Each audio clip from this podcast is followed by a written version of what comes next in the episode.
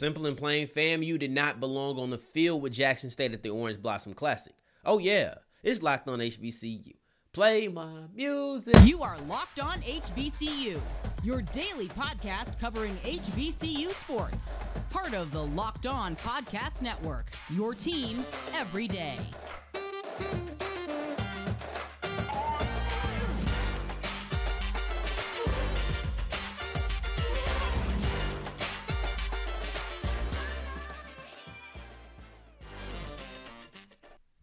What's going on, family? Welcome back to another episode of the Locked On HBCU podcast, your number one. Daily one stop shop for everything HBCU athletics, Monday through Friday, part of the Locked On Podcast Network, your team every day. I, of course, am Darian Gray, aka the Mouth of the South, Texas Southern alum and former TSU Herald Sports editor. Thank you for going on this journey with me, making Locked On HBCU your first listen of the day every day. And of course, just because the mic cuts off does not mean that the journey is over. It just means it's time to follow me on Twitter at South Exclusives, and we're recapping the Orange Blossom Classic. And I'll repeat what I said at the beginning. FAMU looked like they did not belong on the field with Jackson State this Sunday. I can't think of any other way to summarize this matchup. This was supposed to be a SWAC championship. This was supposed to be two Titans. This was supposed to be two of the three best teams in black college football going head to head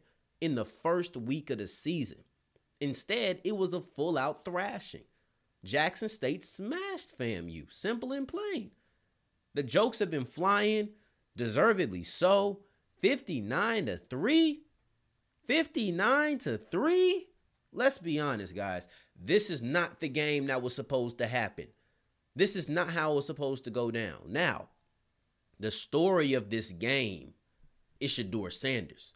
And that's because he stepped out 17 completions in a row to start off the game. Three touchdowns within that 17 pass uh, frame. Absolutely dominant. He looked amazing. He finished the game with more touchdowns than incompletions. He looked phenomenal. And listen, I can use the stats like those things are great. Saying that he did X, Y, and Z because you look at the stats, you run through, oh, yeah, this amount of yards, this amount of completions in a row, this amount of, t-. those things are good. But when you look at what he was able to do and take it out of just the numbers and look strictly with the eye test, Shedeur Sanders did everything you could want from him, right? So with this game, I think, and within this season, a lot of people were looking for this out of him. And I think a lot of people expected this, but maybe not in the way that it happened in the way that it happened, the full on domination of a really good defense or what is expected to be a really good defense, that I don't think we saw that coming. However, what we did see coming is the fact that Shedeur Sanders should likely take a step up in his sophomore season. He has a year of of college football under his belt. He's done a little bit. He's been training in the offseason. He knows what he needs to work on. He probably has a greater idea of his inefficiencies than he did when he was in high school. So now we're looking at a situation where, hey, Shedeur Sanders is going to come in this season and firmly entrench himself as the best quarterback within the conference. Now, I've been on my Andrew Body hype train and I'm not getting off my Andrew Body hype train. However, I saw some things from a coaching side in last week's game, or I guess Saturday's game, whatever, between Texas Southern and, and Prairie View that had me a bit concerned. And I'm like, you know what? Balance that with with Shedeur going absolutely ballistic. I gotta chill out for a second, right? But this isn't about TSU. This is about Jackson State. And with Jackson State and Shedeur Sanders, I didn't need to. Like I said, take Andrew Body, take every other quarterback out of it.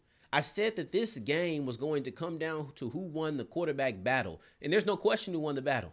Matter of fact, there's a question, there's a battle on the other side, but we're going to get to that in a little bit. Let's talk about Shedeur Sanders. The ball placement on point. The ability to use his legs not only as a runner, but also as a quarterback behind the line of scrimmage to either evade pass rush, to throw on the run, to be able to scramble. All of those things on point. We're talking about decision making on point, coaching on point, right? So we're going to talk about that with FAMU as well. Uh, but I just thought that everything was good. And when he threw, I believe it, it was his last touchdown pass. When he threw that last touchdown pass, it was at that moment that I felt like he did every single thing that you could want. In that 17, let's just say 16. No, might I don't know what pass. He threw so many in, in, a, in a row. I don't know which specific pass was the was the last touchdown. However, before that last touchdown, he had some good throws. He had one where he eluded pressure and, and threw a, a, dot on the sideline. I thought was really impressive. I said, "Oh yeah, that, that one right there got me."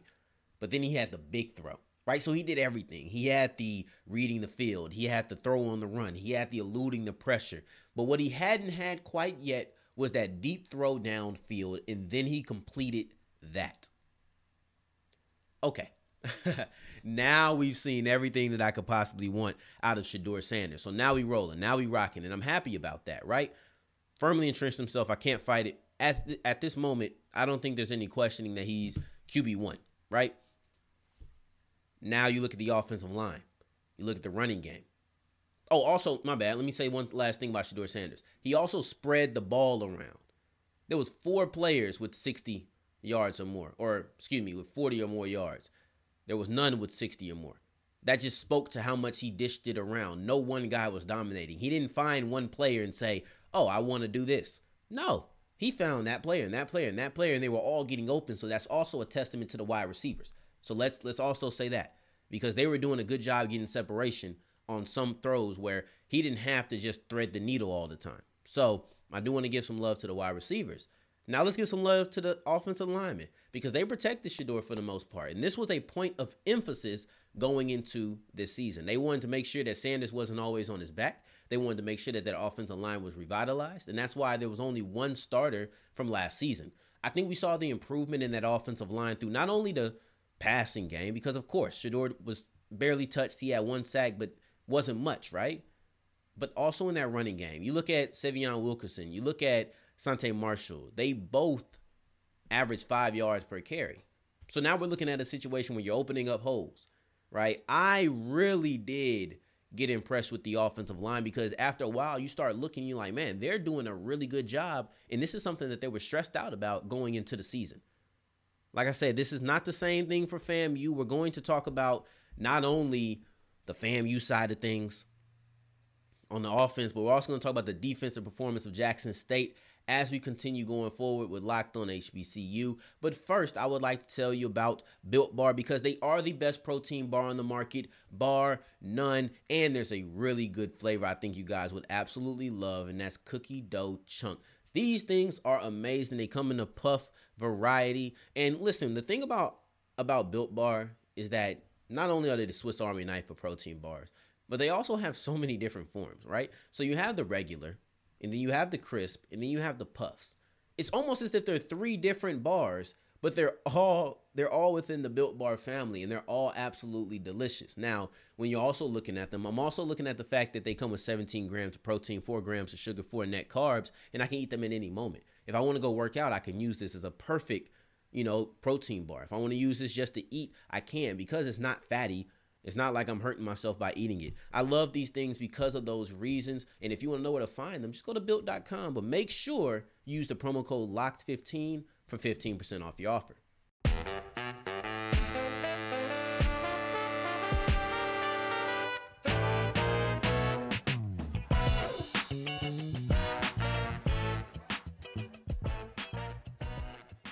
Keep on rolling on today's episode of Locked on HBCU, I appreciate you for making us your first listen of the day. Every day in today's word of the day is demeanor, meaning a person's behavior towards other people, usually used in a singular, right? And we know demeanor can be used not just with that denotation, and I'm probably not going to use it in that denotation to be completely honest, right? So we talked about FAMU's struggles on defense. Let's talk about Jackson State's absolute dominance on defense, right? So Jackson State was able to, on the offensive side, was able to dominate what was expected to be a pretty good defensive line and a pretty good defense in all together with their offense. So that was impressive. But now let's look at this team because it's also the same on this side of the ball. FAMU was expected to come out and get with them. Let's remember what FAMU did to North Carolina, right? And North Carolina don't have that good a defense. We saw that. However, this is still an FCS versus FBS opponent. And because it's that, because it's that, you're looking at a situation where, honestly, if we're just being honest, you would think these two weeks should be flipped. You would think that FAMU had this game where they got absolutely dominated versus North Carolina. and then maybe got some things going against Jackson State. But it wasn't the case, and that makes Jackson State's performance even that more impressive, right? And what I think was a big testament and really showed without having to give stats and whatnot is the demeanor of Jeremy Moussa, the quarterback for FAMU. When you look at Jeremy Moussa in North Carolina game, he was poised. You know, in a big time game, he he grabbed the moment. He knew exactly what he was doing. He seemed calm. But when you look at this game, he looked all kind of confused. He had passes that were extremely high for no no real reason. It seemed like not even when he's being contacted. Now, of course, Jackson State did their thing and they were able to dominate. And they dominated in every single facet of the game. Let's take a small little break to acknowledge that they got a blocked punt touchdown. So they scored on offense, defense, and special teams. So that was a great game. But then also going back to the defense, I thought that Jeremy Moussa was going to come out and really compete. I said that the quarterback battle was the deciding factor of the game. We might have a quarterback battle for Florida A&M. They benched Jeremy Moussa. He had a terrible game. He looked bad. It wasn't even all Jackson State's fault, right? He looked bad. But let me let me let me rewind. Let me not say it's not all Jackson State's fault because I don't want to take any credit from this performance. I believe that Jackson State got him so rattled that he began to make mistakes even when they weren't forcing him to. So in a way, it is still Jackson State. You start rushing that clock. You think you're gonna get hit. You always think that you have to get the ball out a certain kind of way. Now you're doing things that you don't need to do. There was there was passes that were high that was so unnecessary. You didn't need to do that, but he did, and I think a lot of that was pressure, right? So I do want to say that. I do want to give credit to that. I don't want to make it seem as if Jackson State did nothing. However, you could tell that things were getting to Jeremy Moussa. And this is a unit. This is a unit for Jackson State. A lot of love goes to to uh, Travis Hunter, deservedly so. We were all looking for him, and he showed up. But this is a unit. Let's first talk about Hunter's performance. You didn't see him, barely three times, I believe. I don't think I saw him more than three times. That's a good performance for a cornerback. But of course, he's a he's a freshman. This is his first game. It's supposed to be a big test. It clearly wasn't all that.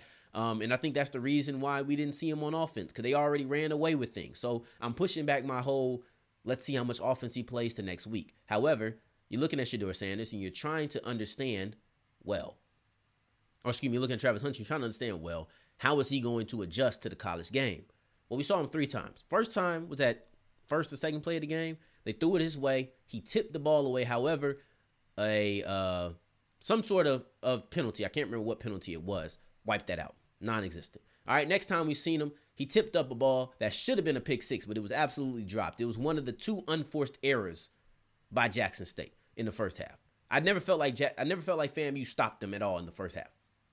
They had a first down. The guy ran backwards. This one they should have had a pick six. He dropped it. Those are the two bad things that Jackson State did in the first half. Neither one was forced by FAMU. Yeah, FAMU tackled the guy. However, he had the first down and he mentally made a mistake to run backwards. Right? So you're looking at a tip ball that should have been a pick six. And then lastly, you saw him on another uh, slant. And I'm not sure if this was a PBU. I'm not sure what they defined it as. However, it was a forced incompletion where the guy didn't just drop the ball. There was good coverage and he forced it. So if he didn't break up the pass, it was still incomplete because of Travis Hunter. That is a good way to start off your start off your collegiate career. We only saw him a couple of times, but every time we saw him, it was impressive and it was impactful. So that's what we're looking at to really judge and gauge from the from the broadcast copy, right? I don't have the aerial copy. I can't see how you know every single cover snap went for him, but I do know when we were able to see him, I thought he performed. But like I said, it's not just Travis Hunter; it's also those linebackers. It's also the whole secondary. You know, it's also that defensive line. There was so much pressure on Moussa because even when he had a little bit of time, he couldn't get anybody. There was nobody open. You would look and there's nobody open. It's as if these guys were glued hip to hip. This was a phenomenal performance by the Jackson State secondary. I really thought they came out and, and, assert, and asserted their dominance and said, hey, we're one of the top defensive backfields in HBCU football, period. Period. I don't care who you're talking about. Right? So I thought that was something that you should definitely watch. I thought this was something that was impressive and something that when you're thinking about Moussa, it's not what you expected, man. A big part of Jackson State's dominance is the fact that you thought it would be closer. And it's the fact that they dominated not some Rudy Poo, not some scrub. They dominated a team that looked decent against North Carolina, an FBS opponent. And maybe if FAMU hadn't played the week before, maybe we would sit here and say, oh man, maybe FAMU isn't this, that, and the third. And we still do need to question it because that was embarrassing. Um, but also, you have to acknowledge that they looked much better against a Power Five school than they did against Jackson State. And that's a testament to just how good JSU was. When I'm looking at FAMU side of it, because let's make sure we look at FAMU. There's a quarterback battle, but they did nothing to help their quarterback. You know, when I look at Shedeur Sanders, he opened up the game with some swing passes, some some easy rollouts, some some screens. These things were easy for Shedeur Sanders. It allowed him to get into a rhythm, right? This is how I look at it. We want our quarterbacks to be great, deservedly so.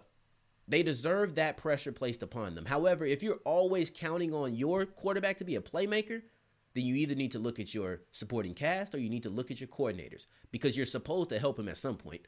Let's get him some easy throws. Let's get him into a rhythm. Let's look at the wide receivers to get them open. He shouldn't have to work for every single throw, especially when he's struggling. That was a problem with Jeremy Moussa. That was not a problem with Shedeur. Of course, he didn't struggle. However, they made sure he got into a rhythm. Get this man some easy throws. Get the tight end to roll out or get your quarterback to roll out in the tight end in the flats. Let's get easy things to get pitches and completions. It's like a basketball player. I just need to see the ball go into the net. That's all I need. I need to see the ball go through the hoop. Right? That's what I'm looking for. But they never did that for Moussa. And that was a failure on FAMU side of it. And when Willie Simmons says that this loss is on him, that's one of the reasons why. You didn't try to help your quarterback get into a real rhythm. And for that reason, I'm I'm in the group of saying Jeremy Moussa should start. Let's see what he's going to be. Let Jeremy Moussa start one more week. Is he closer to North Carolina or is he closer to Jackson State? That'll be what we need to see. Going forward, we're going to talk about the tale of two Louisianas, Southern University and Grambling. They look completely different in, in week one, but I'm going to tell you if you really should read into either one of these losses or wins, right? We're going to talk about that going forward on Locked on HBCU.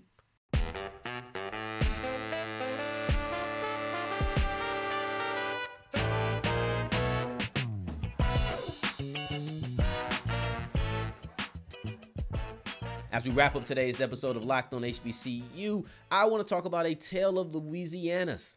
Two Louisianas, Southern Louisiana and Northern Louisiana. Of course, South Louisiana came out on top, but we, we know that. You know, it's the real real Louisiana. No, I'm joking. Um, but moral of the story, moral of the story, to be all serious, Southern looked significantly better than Grambling on Saturday. They also played completely different levels of competition. So there's a little bit of reading in between the lines you're going to have to do when talking about JSU. I mean, excuse me, when talking about Southern, when talking about Grambling. Um, let's start off with the good. Let's start off with Southern Louisiana. Let's start off with Southern, right? They play Florida Memorial, who is in their second year. So it's really hard to get a read on these things. However, I will say that they put up 86 points. That's not easy. I don't care who you're playing. They shut them out 86 to 0. It's impressive. It is impressive. I don't know how much I can take away from it because it is an NAIA school. Like you jump down from D3 to NAIA. This is a tune up game. This is a tune up game, right? So like LSU is playing Southern. If LSU comes out and demolishes Southern, do you think LSU is going to fit? Well, they just had a rough one. But you think LSU is going to sit there and say, oh yeah, we're this, that, and the third. No, because it's supposed to be a tune-up game. These Power Five schools do not feel validated. They don't feel like, oh my gosh, when they knock off one of these uh, smaller FCS schools. They don't. So let's apply that same logic when talking about an FCS school going against an NAIA school. 86 points is, is impressive regardless, right? So I won't take that away. The amount of focus it takes to stay dedicated and stay in tune with the game to put up 86 to keep completely shut them out. You know, it's easy to take your foot off the gas. So out my takeaway is that they started off the season on full cylinders and their mind is right. That's what I can take away from the game. But as far as, oh, how good is the offense? How good is the defense? I don't know. I don't.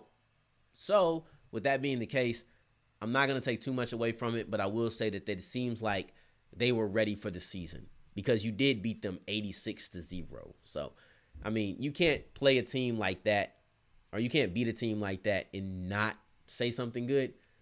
But I just take it with a little bit of grain of salt. We'll really see what they're about when it comes to September 17th versus Texas Southern. And I know y'all might be laughing, if my Southern people, but the truth of the matter is, we got to see them in some FCS play. They're playing an NAIA school for week one, which they just did. Now they're about to play LSU, an FBS school for week two. Um, now they can we can see a lot about them this week. I'll say that, but I think we'll really see everything we want to know about them when they play Texas Southern and they're into conference play. That's when we'll really know about the Southern that we're going to get in 2022. Let's talk about Grambling though. Let's talk about Grambling because it was bad. This was terrible. They played Arkansas State, and you can't help but be concerned. And and listen, when you play these FBS opponents, because Arkansas State is a is a G five opponent, it's a group of five opponent. Um, there's certain things you're looking for. I wasn't able to watch this game. There were so many games going on.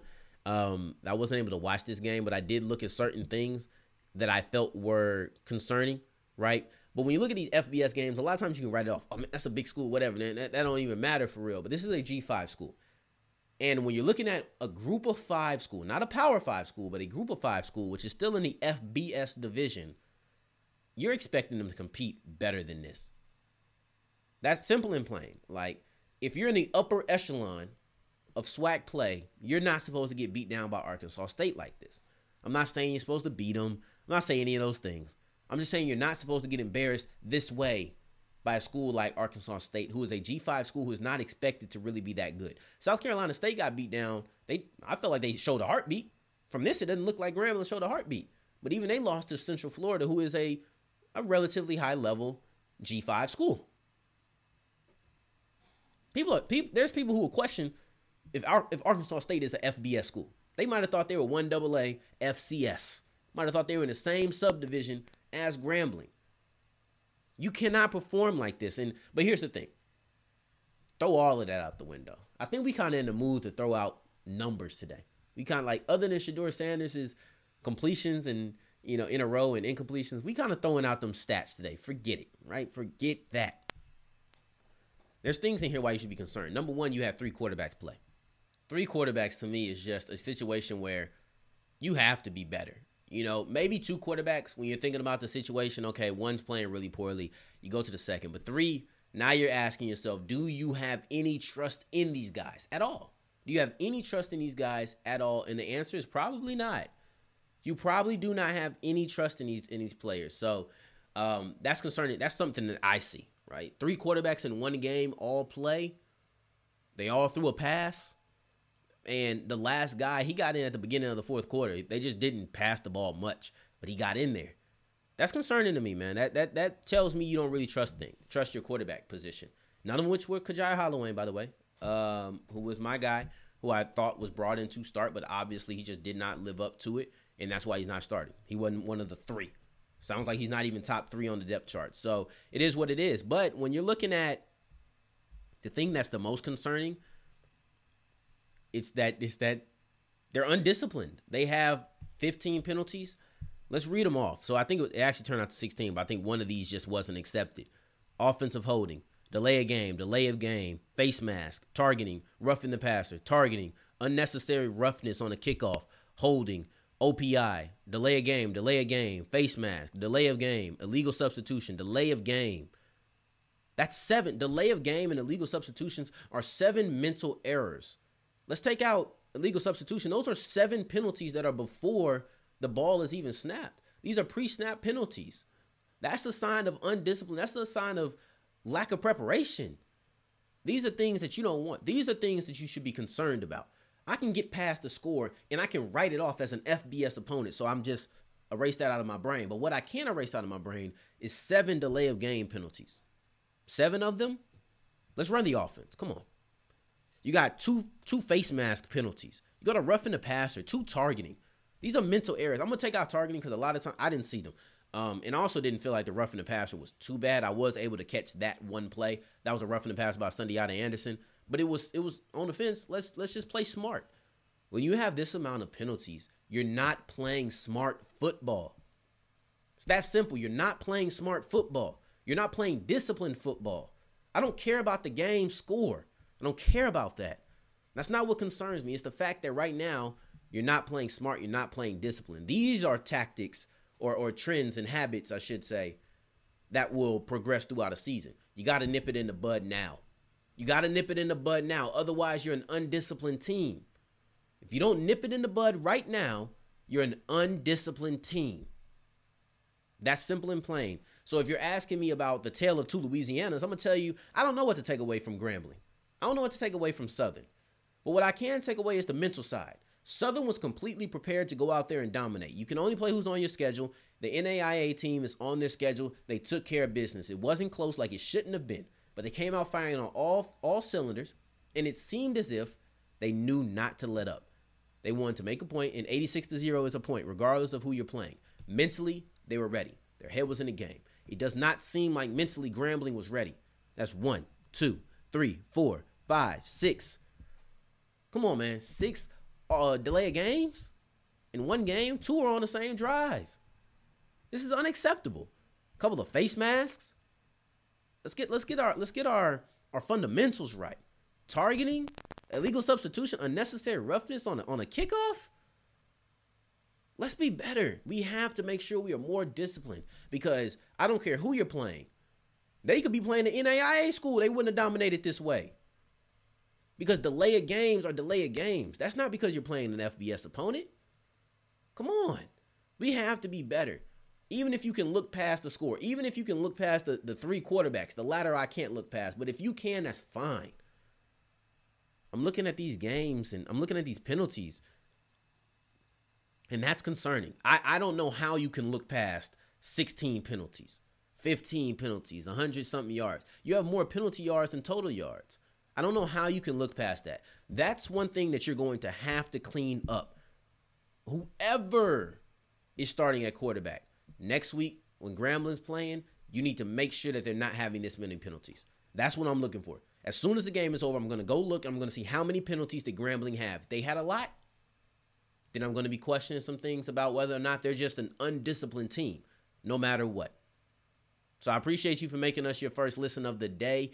Every day, I do appreciate it. We're in season, so we're rolling, we're rocking, and we're putting out content on the daily. Tomorrow's episode, we're going to be back with some teams that actually look good in defeat, right? We talk about a team that look pretty bad in defeat right now. Let's talk about two teams that I thought really showed themselves to be quality ball clubs even in the face of this in defeat, and that's Alcorn State and then also Tennessee State. Going forward, continue making Locked On HBCU your first listen of the day every day. And for your second listen of the day, make sure you're checking out the Ultimate Pro Football Preview. It is an eight part series breaking out everything you need to know for the upcoming football season. Football is here on Thursday. Let's go. I cannot wait. So make sure you're checking that out. Just search Ultimate Pro Football Preview on your Odyssey, or excuse me, Ultimate Pro Football Preview 2022 on your Odyssey app, YouTube, or wherever you get your podcast. And in the meantime, in between time, if you're looking for me, you can find me on Twitter at South Exclusives. Until the next time that we hear each other, family, take care, stay blessed. Peace.